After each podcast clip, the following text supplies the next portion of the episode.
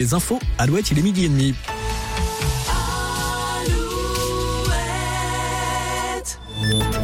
Alouette, les infos.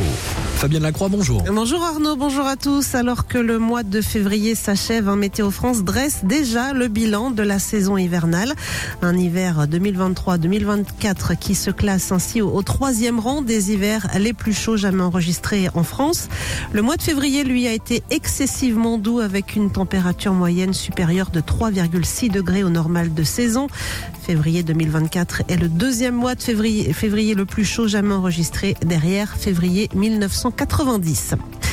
Dans la Vienne, le préfet prend 2 arrêtés interdisant les rassemblements festifs à caractère musical non déclarés dans le département. La préfecture disposerait en effet d'informations selon lesquelles une rave party pourrait rassembler ce week-end plusieurs milliers de personnes dans le département. Judith Godrèche a pris la parole ce matin devant les sénateurs.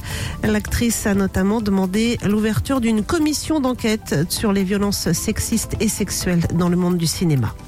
Emmanuel Macron, lui, a inauguré tout à l'heure le village qui accueillera l'été prochain les athlètes des Jeux olympiques et paralympiques de Paris. Le site de 50 hectares installé en Seine-Saint-Denis se transformera ensuite en quartier pouvant accueillir jusqu'à 6000 habitants.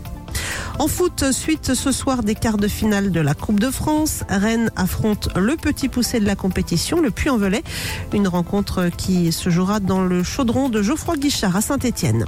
Le match de national entre Niort et Marignane, programmé lui demain soir, change d'horaire à cause d'une panne technique d'éclairage au stade René Gaillard. Le match débutera finalement à 15h demain.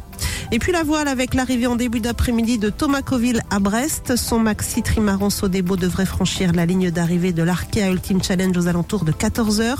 Le troisième de la course, Armel Leclerc, lui a dû colmater une voie 2 la nuit dernière. Son bateau a repris la route en direction de Brest où il est attendu dimanche. La météo Alouette avec MétéoOuest.fr. Et on va surveiller ce nouveau coup de vent attendu la nuit prochaine sur le littoral. En attendant ce jeu